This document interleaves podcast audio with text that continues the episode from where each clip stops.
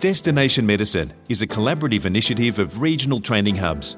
With first hand lessons learned from those who have gone before, this podcast is designed to assist and inspire anyone interested in pursuing a medical career in rural and regional Australia.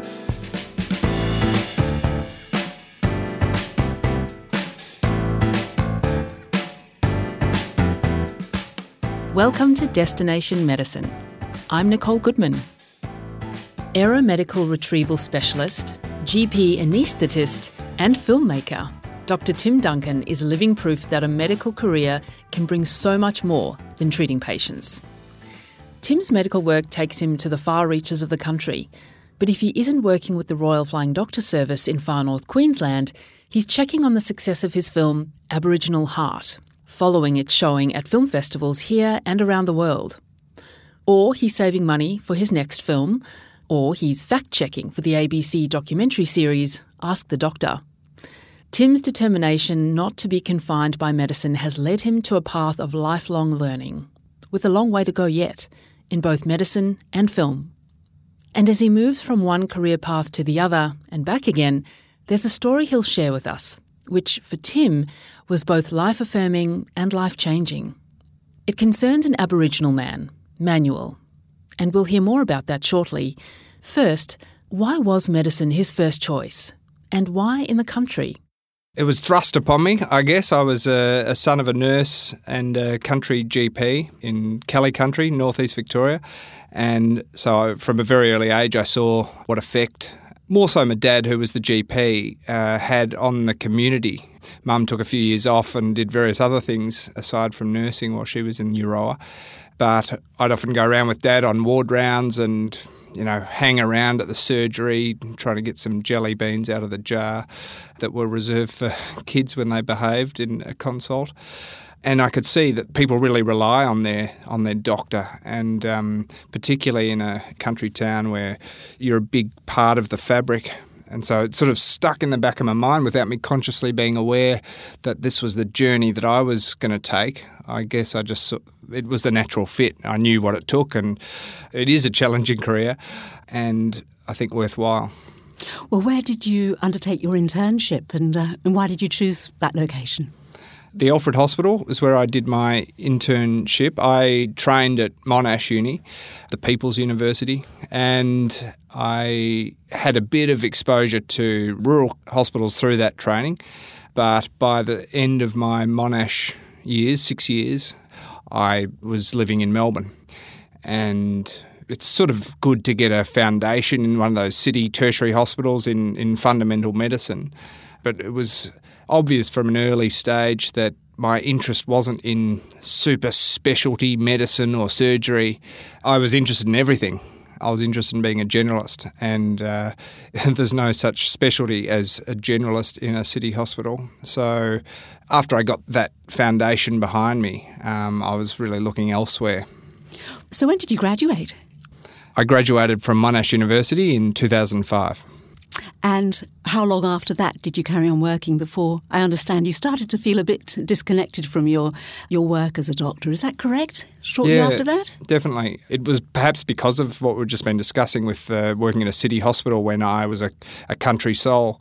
And I was also harbouring ambitions to be more creative, and medicine didn't really allow the scope for that. And I'd made a film during uh, fourth year medicine and then fifth year medicine. I made another film when I was up in uh, Canberra at a leadership development seminar and sort of crashed a cocktail party in Parliament House. And so I had a couple of films behind me and was sort of interested in this. And then suddenly I, I read The Alchemist and I was like, oh, you've got to follow your heart in this life. And after two years of working as a doctor, I thought, no, I'm going to do it. I'm going to give it a shot. And uh, I applied and got into the Victorian College of the Arts uh, filmmaking.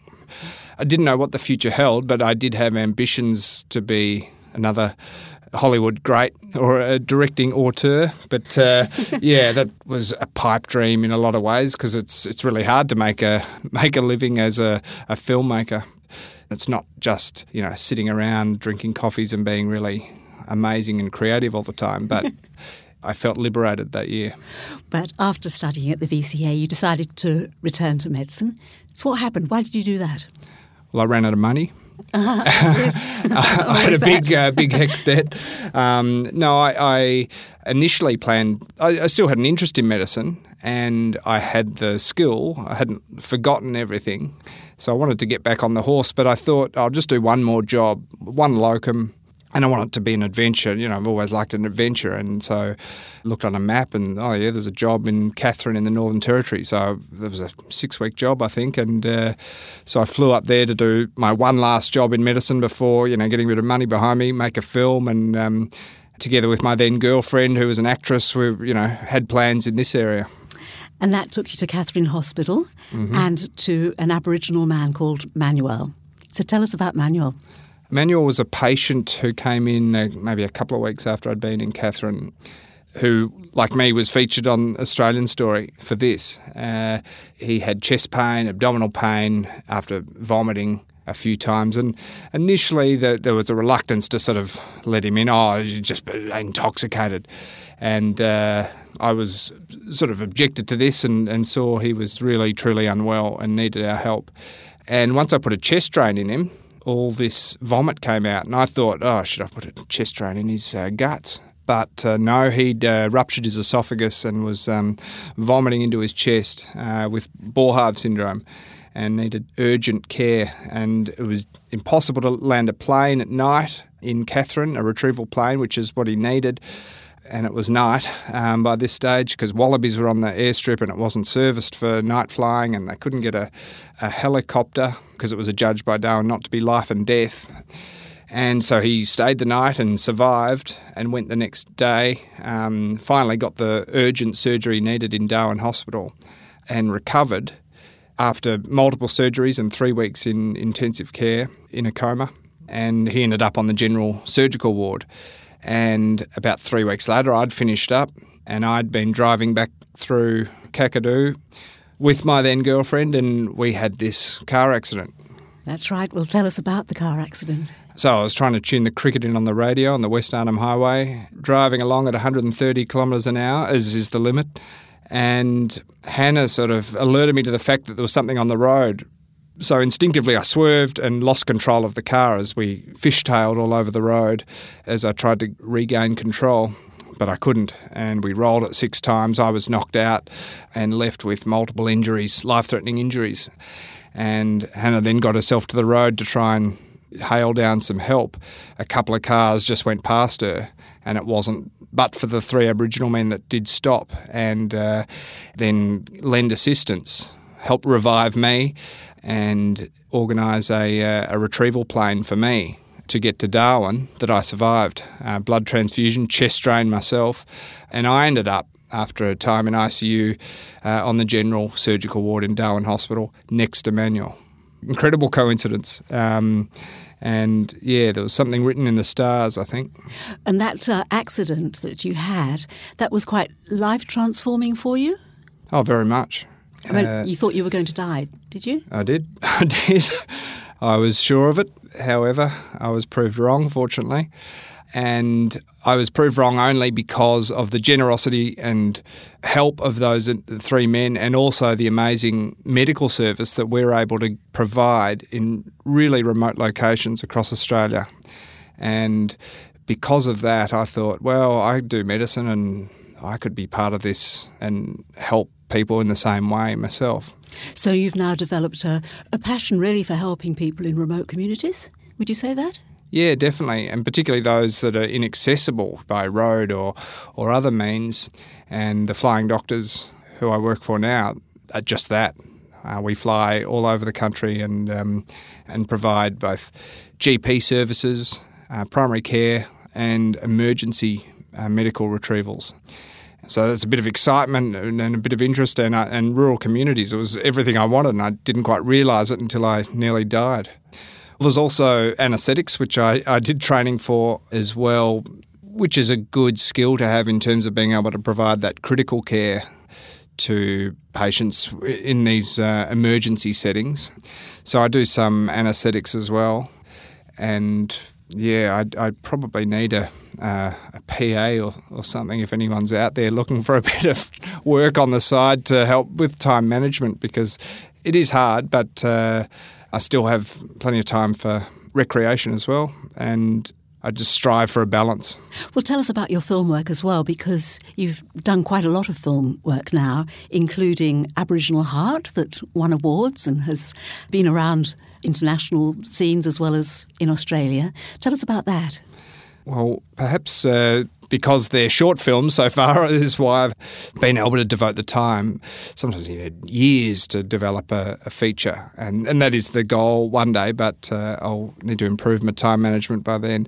But Aboriginal Heart was a film born out of my own experience working as an emergency doctor in a remote Indigenous community in the Northern Territory when I was truly a fish out of water and got seduced into buying all this artwork off the local Indigenous ladies who were extremely talented and savvy. Savvy enough to identify a gullible doctor when they saw one. But I just couldn't resist buying all this artwork. And in the end, the story was just too good and it was a great cultural clash and, uh, you know, coming together so it was a it was a true story of my own experience there, and yeah, we turned it into a film and yeah, travelled the world from Venice to London, all across Australia as well, and uh, yeah, did pretty well.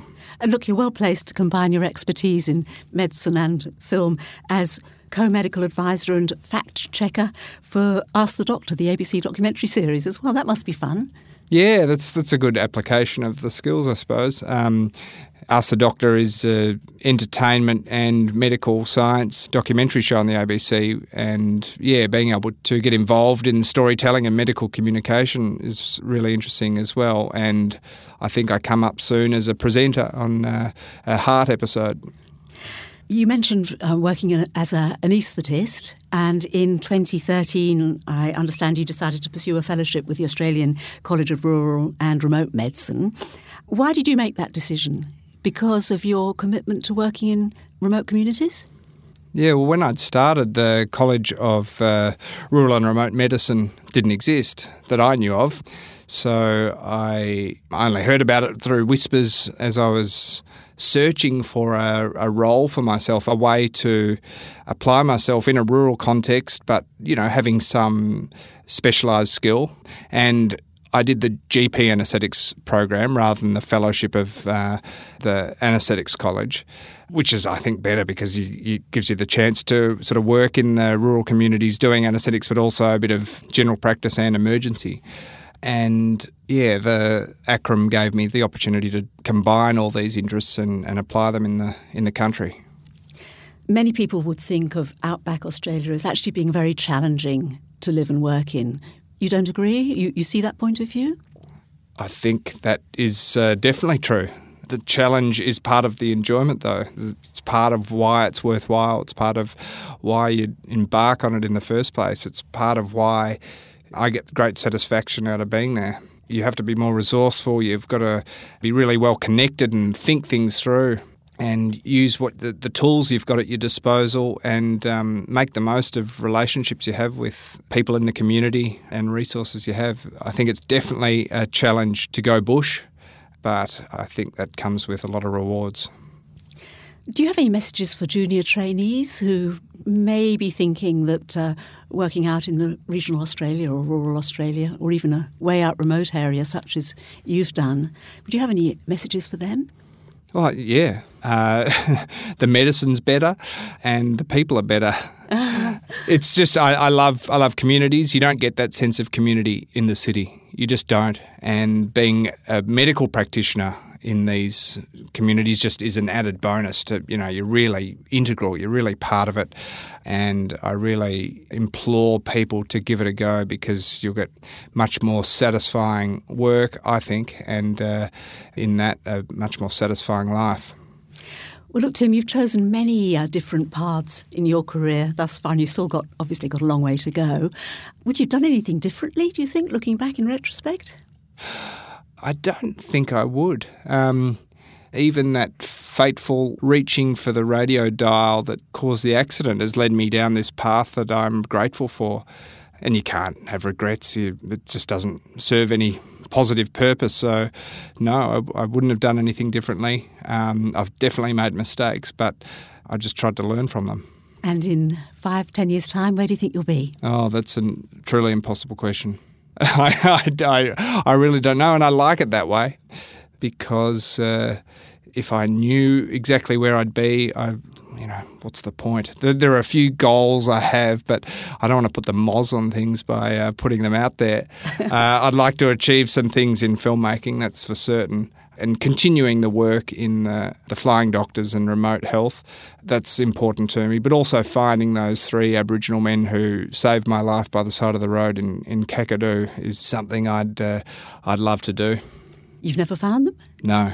No, I've, I've put the message out there, but uh, yeah, some people, I don't know, just don't want to be found, don't want to be known of as heroes, but uh, I really want to thank those guys. Aeromedical retrieval specialist, GP anaesthetist, and filmmaker Tim Duncan. This is Destination Medicine. Thanks for listening.